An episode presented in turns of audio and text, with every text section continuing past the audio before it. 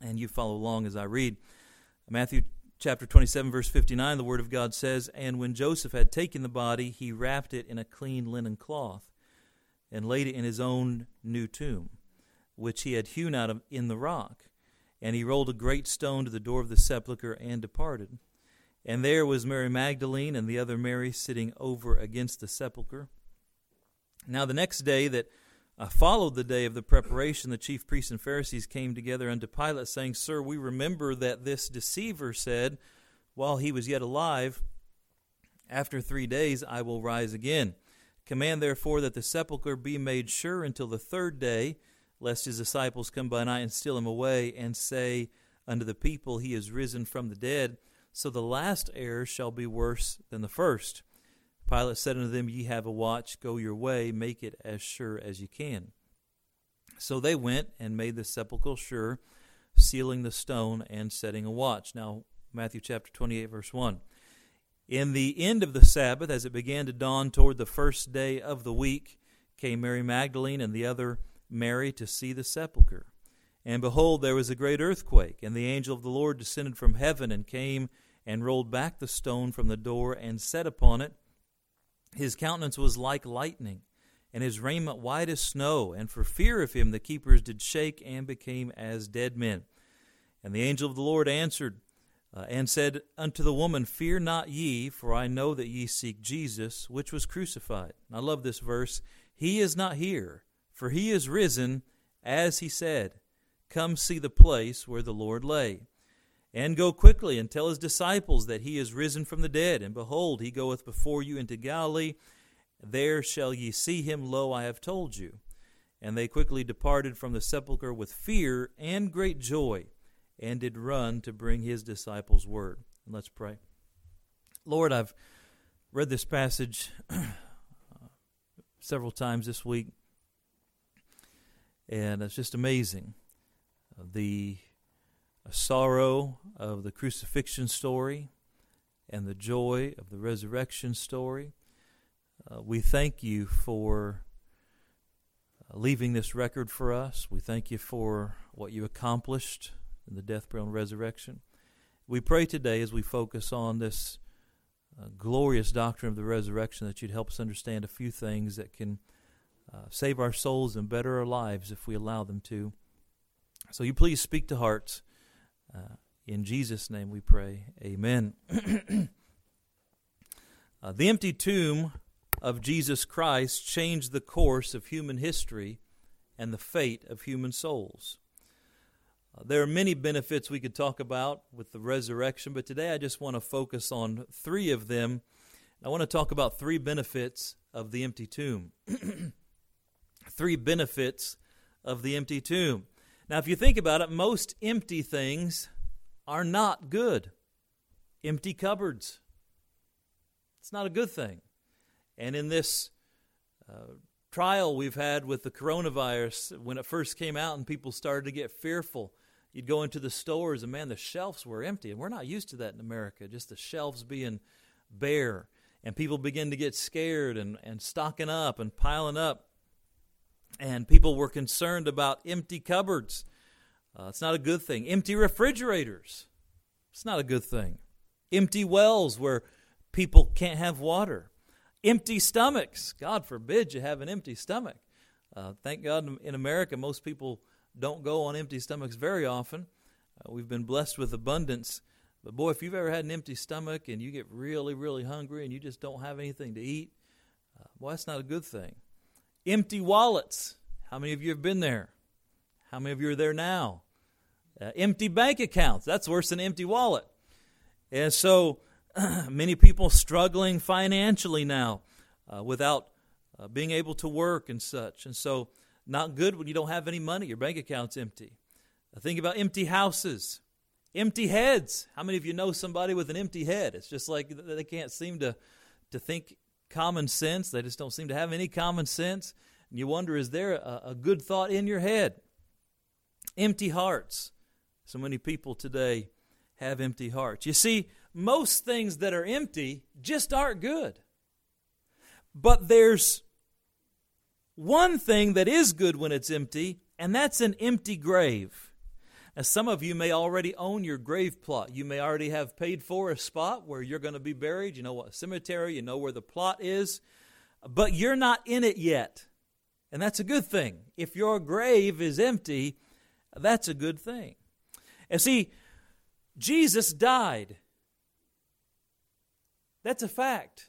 That's without disputation. Jesus Christ of Nazareth died on the cross.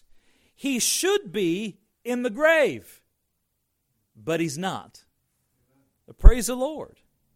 Uh, he stayed in three nights in a borrowed tomb and rose again, but praise be to God, the grave of Jesus Christ is empty.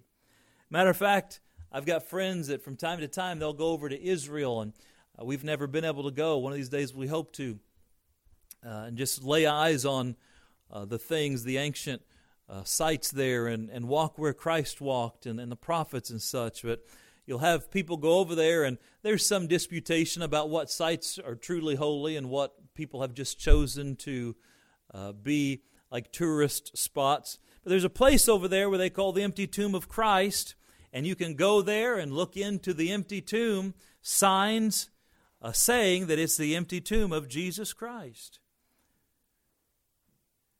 Think about this Jesus is the only religious leader who's not in the grave. Muhammad, the founder of Islam, is buried in a mosque in Medina. Buddha, the founder of Buddhism, was cremated in Kushinagar. Mahavira, the founder of Jainism, which is a large religion in India, was cremated in Pawapuri. Joseph Smith, the founder of Mormonism, is buried in the Smith Family Cemetery in Nauvoo, Illinois. Charles Russell, the founder of Jehovah's Witnesses, is buried in Pittsburgh, Pennsylvania. Hindu leaders have died and are turned to ash. ash. Taoist leaders have long buried and turned to dust. But the grave of Jesus Christ is empty. Thank God for the empty tomb. See, Jesus took something that's empty and made it the path to fullness. This isn't surprising when you understand how God works. God's economy is different than man's economy. For example, God says the way up is down because God blesses the humble. God says the way down is up because God casts down the pride. God says the way to be rich is to become poor. God says the way to gain your life is to lose it for Christ's sake. A Roman cross of crucifixion was a symbol of torture and terror for hundreds of years. Yet the substitutionary death of Christ on the cross and his shed blood have turned the cruel cross into a symbol of hope and salvation for the last 2,000 years. Is it any wonder that a grave, a symbol of loss and death, is it any wonder that God can take the symbol of a grave and turn the empty tomb of Christ into the ultimate icon of power and victory. We serve a mighty God, don't we? God is good. And thank God for the empty tomb. This morning, I want us to consider three gifts that are available because of Christ's empty tomb. And we'll look at the scripture here. Number one, an empty sepulchre provides a full salvation. See, God can take something that's empty and make it the path to fullness. And an empty sepulchre provides a full salvation. That word sepulchre is an interesting word. It's not a word that we use in our language a lot today, but the word sepulchre is a Bible word for a tomb or a grave.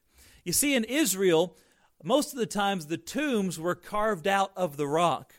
And the soft limestone there made the task bearable. And then often there's honeycombs of caves and caverns in the mountainsides, and this allowed for them to dig in and then adapt the caves or the caverns to uh, a tomb. And as we study the scripture, we can trace the burial of Christ by following this Bible word sepulcher through the Gospels. And I want you to look at the scripture here. First, look at Matthew chapter 27 and verse 59. And when Joseph had taken the body, he wrapped it in a clean linen cloth. This is of Joseph of Arimathea. After that Christ was confirmed to be dead, he went and begged the body of Jesus. Pilate gave him leave, and he went and personally took the body of Christ off the cross, cleaned it up. The Bible also says Nicodemus from Nicodemus chapter 3 who uh, after that put his faith in Christ and became a secret follower of Christ, he came and also helped prepare the body. And so these two men prepared the body of Christ uh, for burial. And what they would often do back then, the custom of the Jews was to clean the body, to anoint it with oils and, and, and uh, herbs and such, and then wrap it and lay it in the tomb. And so we see in verse 59 when Joseph had taken the body, he wrapped it in a clean linen cloth, verse 60, and laid it in his own new tomb. Now, wait a minute. Jesus didn't have a tomb, he didn't have a grave. Why? He wasn't going to need it long, he was just going to borrow it. And so Joseph had a grave spot that was close to where Jesus was crucified, and uh, he took the body down and was going to put Jesus in his own tomb. Now, they tell us that the tomb where Christ was buried, there's actually some digging out on one end to make the tomb a little bit larger than it was originally. And many believe that Jesus was a little taller than Joseph of Arimathea, and so he had to quickly dig out more of the, the tomb there to make room for Christ. Look at verse 60 and laid it in his own new tomb, which he had hewn out in the rock. Remember, I told you that was common practice there. And he rolled a great stone to the door of the sepulchre and departed. And again, common practice. You imagine if you have a grave that uh, functions as a tomb or a crypt, and you don't want just animals going in there or people going in there, so they would often cover the door of that a cavern or that cave or that tomb with a rock to keep uh, people out of there and to protect the sanctity of the burying spot. Look at verse 61.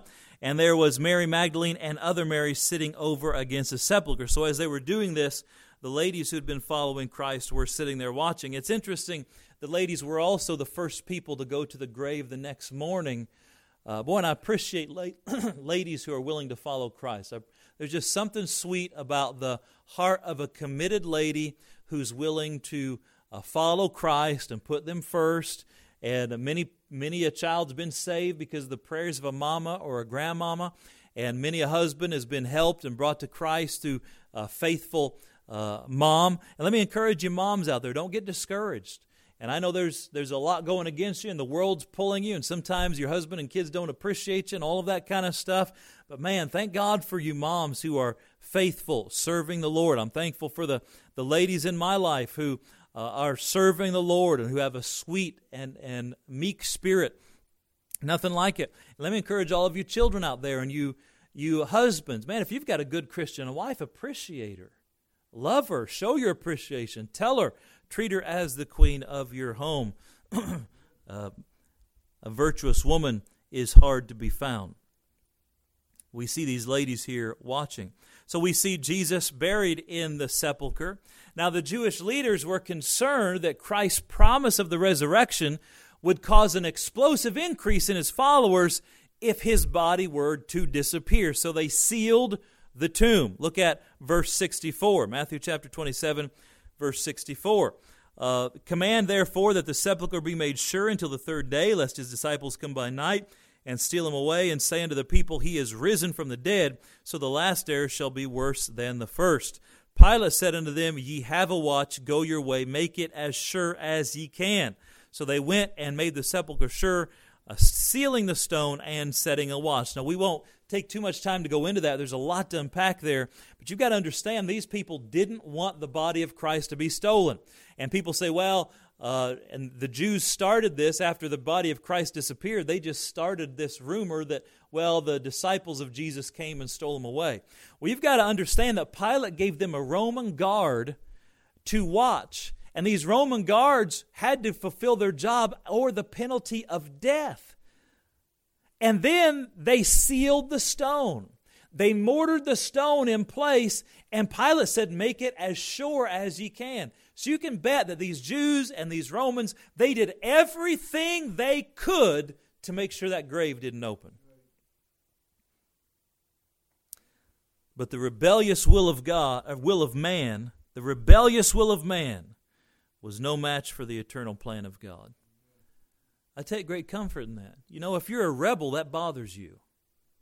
If you're a rebel, you want to do it your way, and you're, you're frustrated when God gets in your business and when God changes things. But man, let me tell you, if you have childlike faith, I'm, I'm glad my daddy's big enough to make it all work out. I'm glad God's big enough to protect me from myself and others. I'm glad that He is working in ways that I don't understand. And the eternal plan of God is safe and secure from the rebellious will of man. Now we pick up the scene early Sunday morning in Matthew chapter 28, verse 1. We, we read there how the ladies came, and then there was an earthquake, and the, the angel of the Lord, and all of that. And the angel told them that uh, Christ was gone. He is risen. I love that phrase, as he said. He is not here, for he is risen as he said. Now, if you study the Gospels, you'll find out that Jesus Christ told them at least three times that he was going to have to die and be buried and raise again for the sins of the people. But they didn't understand that, they didn't compute it. And then later, after this time, uh, they actually uh, God turned the light bulb on, and now they remembered all the things that He taught them and they said, now it made sense. But they didn't understand that. Many of them were still waiting for Jesus to uh, be the, the Messiah that would rule from Jerusalem and be a political Savior and rule as He will one day for the millennial kingdom. They didn't want a spiritual Savior, they wanted a national Savior. And God, of course, is more concerned about your soul than he is your politics. He's more concerned about your soul than he is your earthly problems. And so uh, Jesus Christ died to pay for the sins of the world first. And then one of these days, he's coming back during the millennial kingdom to rule and reign for a thousand years. Praise the Lord for that. See, death could not hold him. Think about that. Death could not hold the Lord Jesus. The grave could not keep him, and Christ arose. I love the old song, Up from the grave he arose with a mighty triumph over his foes. He arose a victor from the dark domain, and he lives forever with his saints to reign. He arose, he arose, hallelujah! Christ arose. I love that. See, the resurrection is God's exclamation point on the gospel plan. I'll read a verse. Romans chapter 1, verse 4 says, And declared to be the Son of God with power, according to the Spirit of holiness, by the resurrection from the dead. You see, the, the resurrection proves beyond a shadow of a doubt that Jesus Christ is the Son of God. You may have had your doubts before, but how can you doubt now? The man died, was buried, and rose again, and ever liveth. He is the eternal Son of God. And it's the resurrection is God's exclamation point on the gospel plan. Now, what is the gospel? 1 Corinthians chapter 15 tells us that the gospel is the death, burial, and resurrection of Jesus Christ. Now, Jesus died on the cross in the place of sinful mankind. He shed his perfect blood to pay for the sins of all the world. He was buried as a slain lamb, and three days later he arose as a conquering lion. The resurrection makes salvation possible. You see, if there's no resurrection, there's no salvation. Look at 1 Corinthians chapter 15. We're talking about the empty tomb. 1 Corinthians chapter 15. There were some that were saying there was no resurrection, and the Apostle Paul, here through inspiration of God, was correcting them. And look at verse 12. Now, if Christ be preached that he rose from the dead, how say some among you that there is no resurrection of the dead? But if there is no resurrection of the dead, then is Christ not risen? And if Christ is not risen, then our preaching then is our preaching vain or empty, and your faith is also vain or empty. Look down at verse 16. For if, if the dead rise not, then is not Christ raised? And if Christ be not raised, your faith is vain. ye are yet in your sins. See, if, if, if there's no resurrection, then there's no salvation.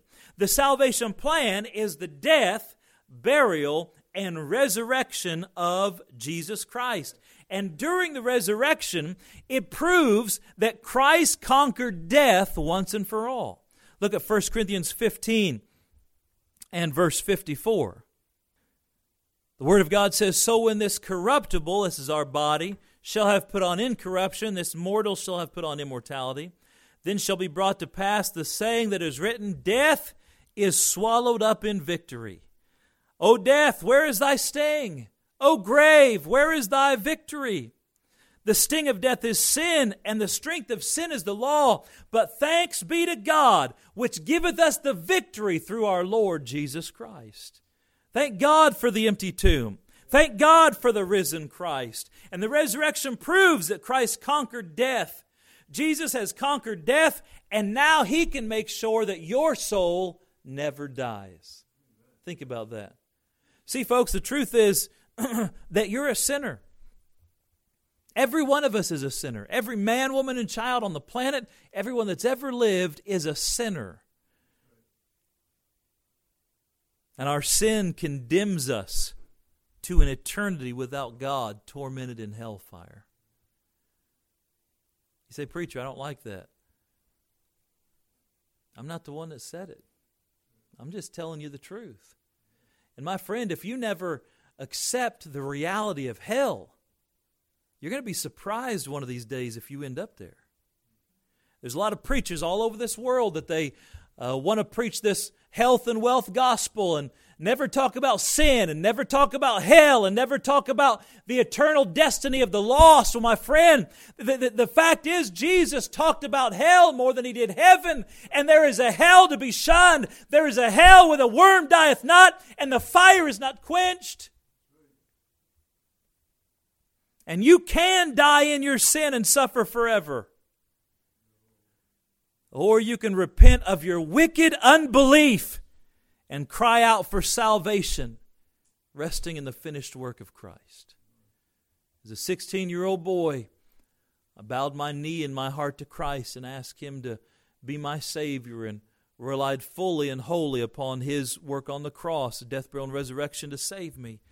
And since that day, I've had the assurance that I'm going to heaven, not because of who I am or what I do, but because of what Christ did for me. See, the choice is yours. But Jesus has the power to keep his word. Jesus has the power. He conquered death. Uh, Revelations 1:18 says, "I am he that liveth and was dead. And behold, I am alive forevermore." Amen. I like it when God amens himself.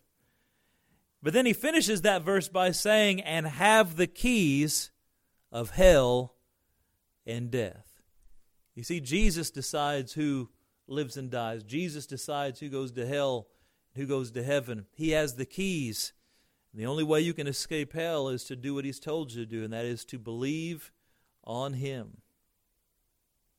John 3:16, that famous verse was spoken by Christ himself, for God so loved the world that he gave his only begotten son, that whosoever believeth in him should not perish but have everlasting life. Faith in Christ is the way for forgiveness of sin. You see, a, an empty sepulchre leads to a full salvation. The Bible says we're saved to the uttermost. You couldn't be any more saved. Um, Hebrews 7:25 says wherefore he is able also to save them to the uttermost that come unto God by him seeing he ever liveth to make intercession for them. You're as saved as you can be. You're not almost saved. You're not kind of saved. You are saved 100% to the uttermost. I like that. And then the scripture says it's a so great salvation. Hebrews chapter 2, verse 3 says, How shall we escape if we neglect so great salvation? This is a great salvation. The greatest gift God has ever given to mankind is eternal life through simple faith in Jesus Christ. The Bible calls salvation an unspeakable gift. There's no words in the English language to describe how wonderful and precious and blessed and holy our salvation is. You see, an empty sepulchre provides a full salvation. Let me just encourage you if, if you're listening to this today and you're not sure you're saved, man, make today the day of your salvation. Right now, right now, confess your sin to God. Right now, admit that you are a sinner on your way to hell, but throw yourself, cast yourself upon Christ for mercy. Believe in the death, burial, and resurrection. Put your faith in Him the Bible says, Whosoever will may come. Whosoever shall call upon the name of the Lord shall be saved. He won't turn you away if you call upon him now in faith for his great salvation. We said, number one, an empty sepulchre provides a full salvation. Number two, an empty tomb enables a full life. Think about that. God, again, the economy of God is different. God can take that which seems empty and make it the path to fullness. Jesus told us that the way to gain your life is to first lose it in Christ. But the way to lose your life is to try to take it. When are we going to learn that simple truth? When are we going to learn that? How many people just going about their life doing it their way, and you see time and days and opportunities and money and everything else slipping through your fingers? relationships and hurt and pain and suffering. How long is it going to take us to realize that the way that we get everything that we want so desperately is to give it away and reach for Christ? And as we lose our life for Christ's sake, He returns all the things that we wanted anyway. See, an empty tomb enables a full life. Eternal salvation comes with earthly benefits. And I'll tell you today, there's no greater life than the Christian life. John 10 10 says, The thief cometh not but for to steal and to kill and to destroy. I am come that they might have life and that they might have it more abundantly. See, one of the benefits of your salvation is an abundant life. My friend, you will have a better life by being a committed Christian than anything else. I'm talking about them being a millionaire, than having some great career outside of the will of God, than living in rebellion, than living a hedonistic life, just diving into sin headlong, running from pleasure to pleasure.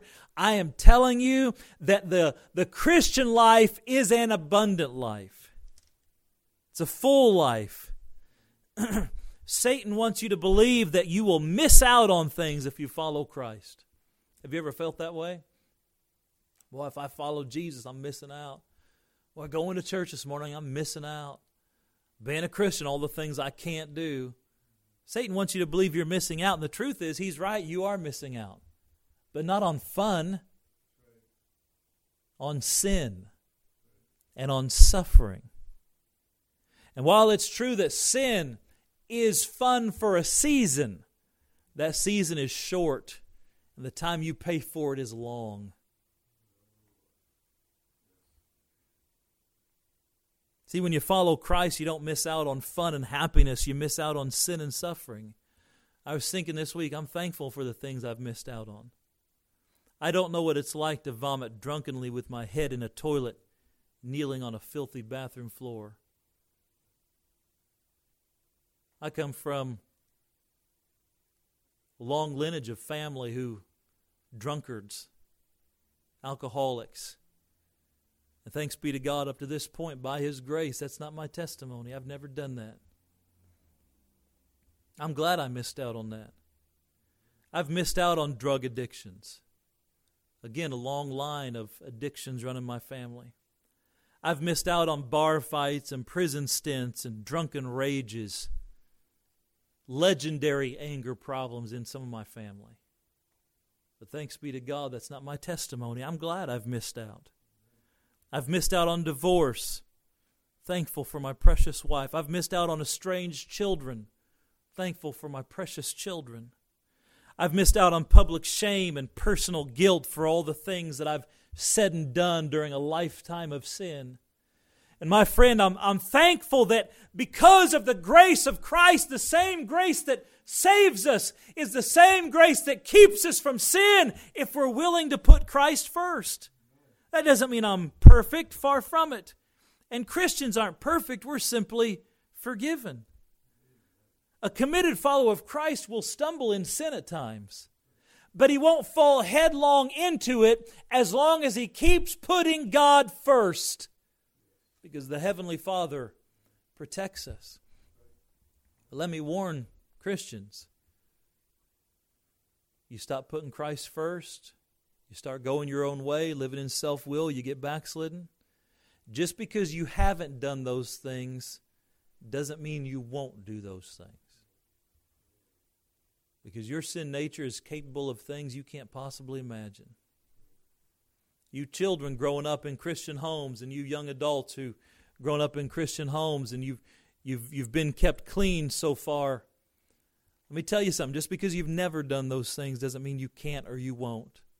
I can't tell you how many times I've had people look at me through tears and say, I thought I would never do this. I told myself I would never go this far. And here I am. And they're sitting there with tears running down their face and the consequences of their sin bearing down upon them. Their life now changed and different because they've done things they never thought they would do. It's only that commitment to Christ that keeps us safe. And putting Him first and keeping short accounts with God and confessing your sin. You're going to sin. Every Christian sins. But keep it right with God and repent and get right and repent and get right and repent and get right. Confess it, forsake it. That's the Christian life. The Christian life is a full life. Think about the wonderful memories we make, the privileges we enjoy. A sinful life is a broken life, and a life lived in the fast lane is full of fatal crashes. I want you to think about this scenario. What would you do if someone gave you $100,000 today? I mean, think about that. That's a lot of money. 100 grand today. Many years ago, we were working with a man. he was coming to our church occasionally. And one day his wife called me and she couldn't find him. Uh, she was desperately calling uh, hospitals and police stations, thinking the worst that he'd had an accident on the side of the road, that he'd gotten hurt at work, and he was incapacitated or, God forbid, dead. You know how your brain kind of runs away with you whenever you you have these fears and these unknowns. Well, come to find out, he stopped over at the Foxwoods Casino in Connecticut, and he began to win. And he disappeared for over 24 hours. He stayed there gambling. He got caught up in it. The drinks, the party, the people cheering. Matter of fact, he won a little bit. So they began to comp him free meals and lobster and steak, and they gave him a high roller suite for the night. And what they were doing was he had won some money, so they were trying to keep him on the premises because they knew they would get it back. By the way, you're never going to get rich gambling. You're never going to get rich playing the lottery. Those places are in business to take your money from you, not give it away.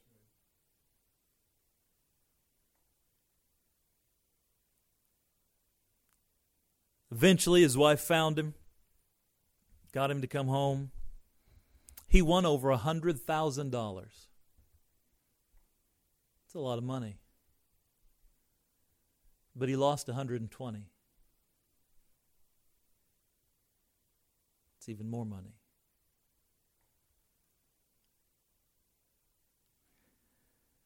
Did he really win? Did he really win? Oh, he won $100,000, but he lost 120. You see, that's the devil's great deception. He'll let you win for a while, but you never win in the end. And this man ended with debt, regret, stressed marriage. See, the devil promises a fun life, but he steals your soul in the process. He takes everything good about you and all your potential and all the good that God's put in you, and he sifts you as wheat, separating the good and leaving empty husks in his wake. See, the Christian life is a full life. And you might look at the Vegas Strip and see all the lights and the parties and the meals and all of that, but it's a deception. You might look at someone in your life right now that looks like they're so free and they're so uninhibited and they can do whatever they want, but my friend, the bill's just not due yet. Go down to the projects and see people after the bills due. Go in the hospital and see people after the bills come due. The best life you will ever live is a committed life a, life committed to Christ. Let me encourage you don't be a chameleon Christian just blending in with the world. I recommend that you follow hard after God with all of your heart and soul. You'll never regret it. You will never regret it. See, an empty tomb enables a full life. And through the power of salvation, the, the power of salvation that saved us from the power of sin, now begins to save us from its power in our daily life through, through sanctification. We can begin to live like Christ. Let me finish by saying number three an empty grave allows for a full heart. An empty grave allows a full heart. It makes me sad today how many people live with empty hearts. I mean, just empty, cold, dead hearts. I've had people look at me and say, Pastor, I feel nothing. They'll say, I feel dead inside. You see, a godless life is an empty life. You say, No, preacher, I'm saved and I, I feel empty. I guarantee you, you're not putting Christ first. I guarantee you, you're not living a committed Christian life with a vibrant walk with God. See, a Christian life where you're just going through the motions, that's an empty life. If you take the relationship of Christianity away, then all you have is a bunch of rules. And that's why you hear people say, well, Christianity is just a bunch of rules. That's because you don't have a relationship with Christ. Just like if I never got to see my wife and I never got some kisses and some loving and some good talks and some smiles and some encouragement, but I had to live my life as if I was married with no benefits of marriage, that would be a terrible thing. And some of you are trying to live the Christian life without the Christ. And it makes no sense. All you see is restriction and trouble. And I, I, wish I was this and I wish I could do what they do. My friend, because I have a relationship with my wife, I don't need another woman. I don't long for another woman. I have my wife. And if you have Christ, you won't long for the craziness of this world. You won't long for the wickedness of this world if you're walking daily with Christ. But see, if you don't have Christ, a, a, a, vibrant relationship with Christ in your life, it's an empty life. If you're not saved this morning, it's an empty life. Your spirit is dead inside. Satan promotes godlessness as a life free from the controls. This world believes that through evolution, we've become like godlike creatures with no one above us. We know that's foolishness. Did you know everyone serves a master? How many of you are self employed? I used to think when I was self employed, I thought, well, now I don't have a boss. Nobody's going to tell me what to do. And I've had different companies over the years. Nobody's going to tell me what to do. No, now you have a hundred bosses. They're called customers or a thousand bosses. I've literally had people look at me and say in my ministry, nobody's going to tell me what to do. I'm going to go join the Marines. I've literally had people say that. I always thought it was a joke. I've literally had them say that. It's insane. You see, everyone serves a master. You will either live for God and follow Christ as your Lord, or you will be led by the devil. See, we all have a master. The difference is who your master is. How is he going to treat you? Jesus Christ is a loving master. God is our heavenly Father. He loves us and protects us and provides for us. But Satan is a hard taskmaster. He doesn't care about you. He'll tell you whatever to get, get what he wants out of you, but he doesn't care about you. He cares for nothing but himself, and he's a thief, a murderer, and a destroyer. Jesus said of the lost Jews that were attacking him in John chapter 8, verse 44, Ye are of your father, the devil, and the lusts of your father ye will do. He was a murderer from the beginning and abode not in the truth, because the truth is not in him. When he speaketh a lie, he speaketh of his own, for he is a liar and the father of it. He was a murderer from the beginning. Murdered Adam and Eve spiritually in the garden. Had a hand in the murder of Cain, the first human murder. All he does is wreak havoc and destruction. But yet, if you reject Christ as your Lord, there's only one other Lord out there, folks.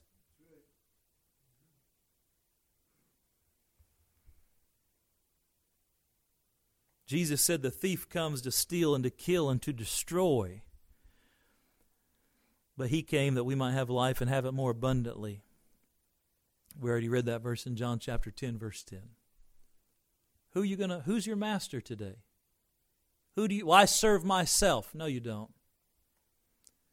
You don't serve yourself. You're serving the devil who's deceived you into thinking that you're serving yourself.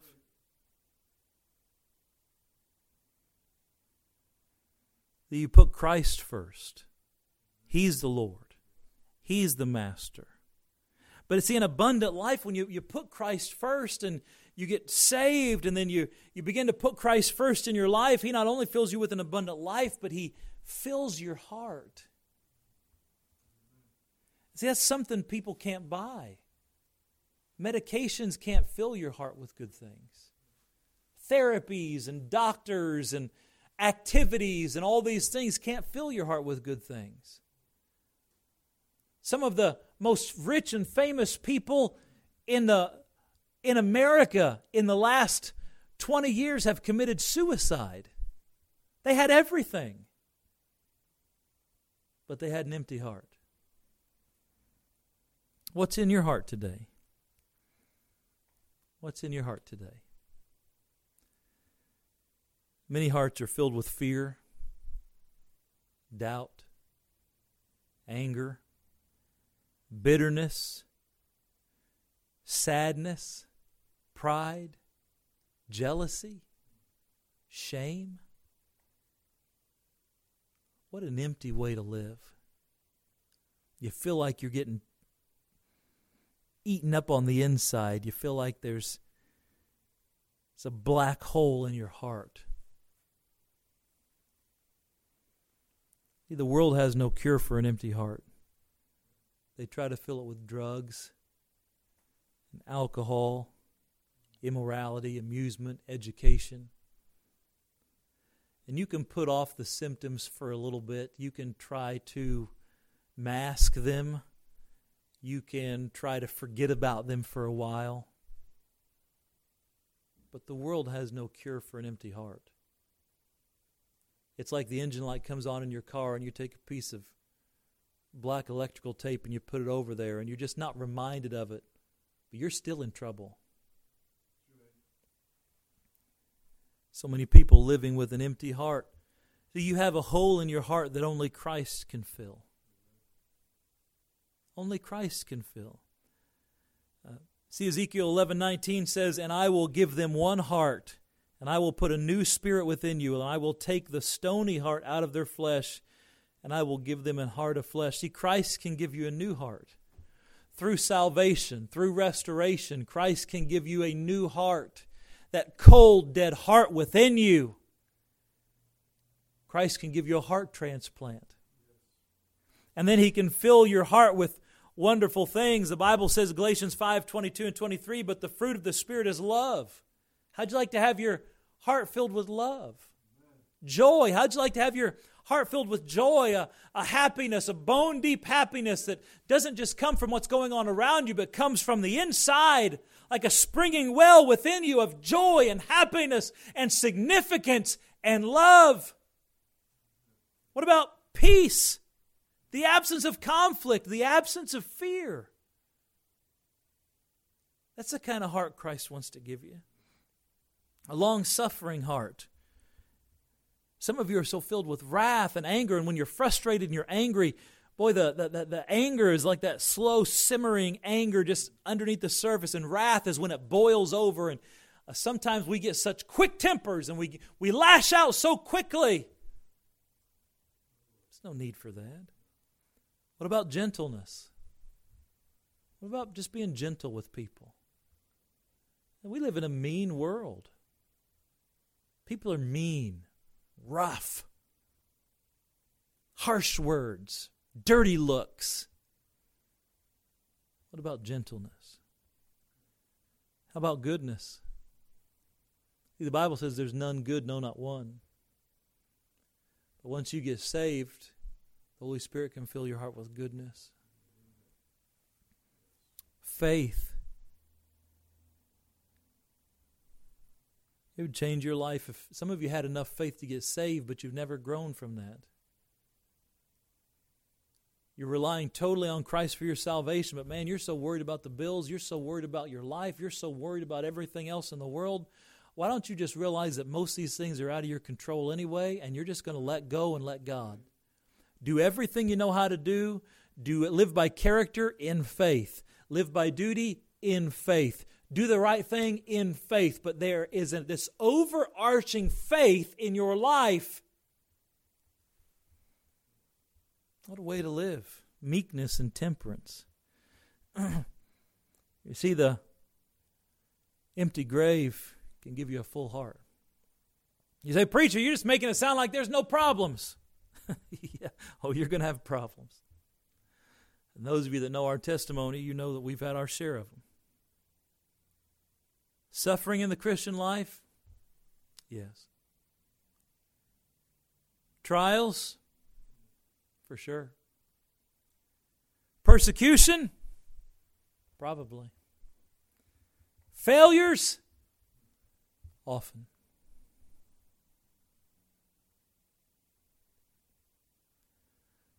But the empty tomb brings a victory to my life that I can't get any other way.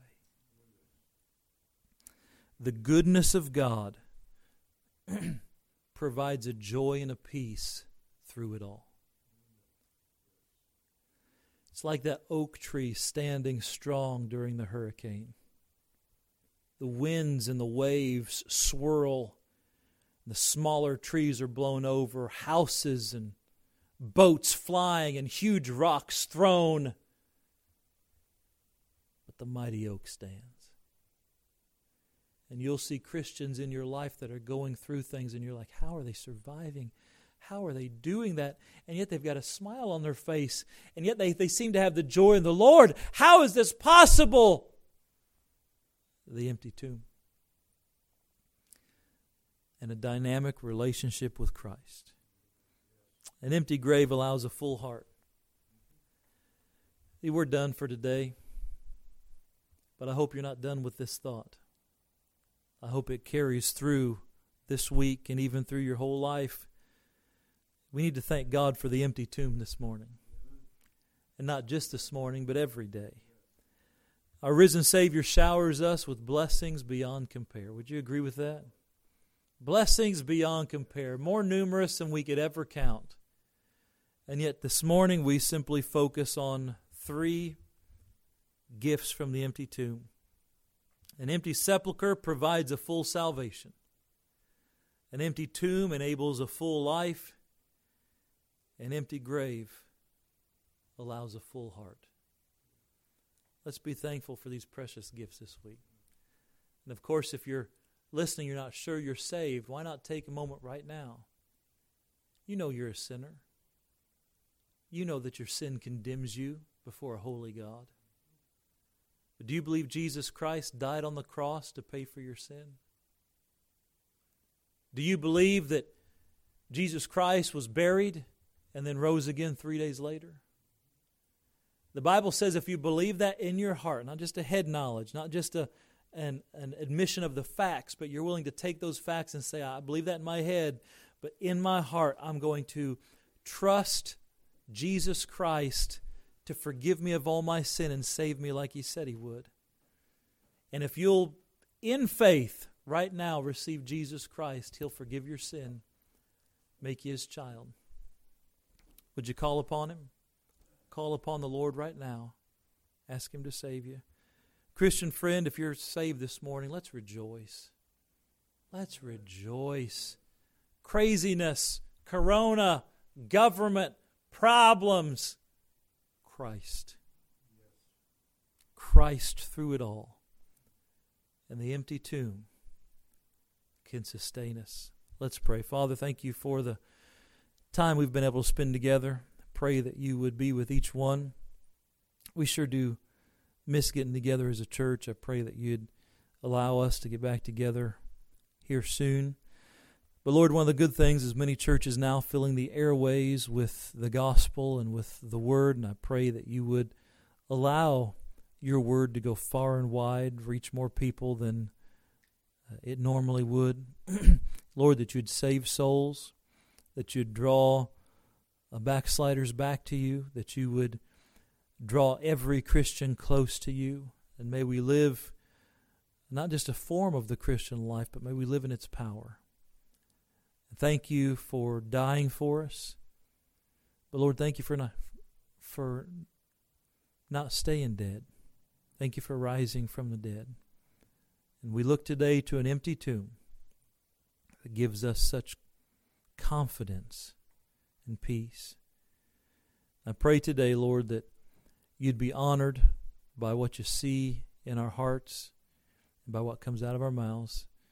Lord, bless our church, take care of our needs, bless our missionaries and church planners and all of our church folks scattered around. We pray that we'd be faithful to you during these trials. In Jesus' name we pray. Amen. Well, happy Easter to you. Thanks for being here this morning.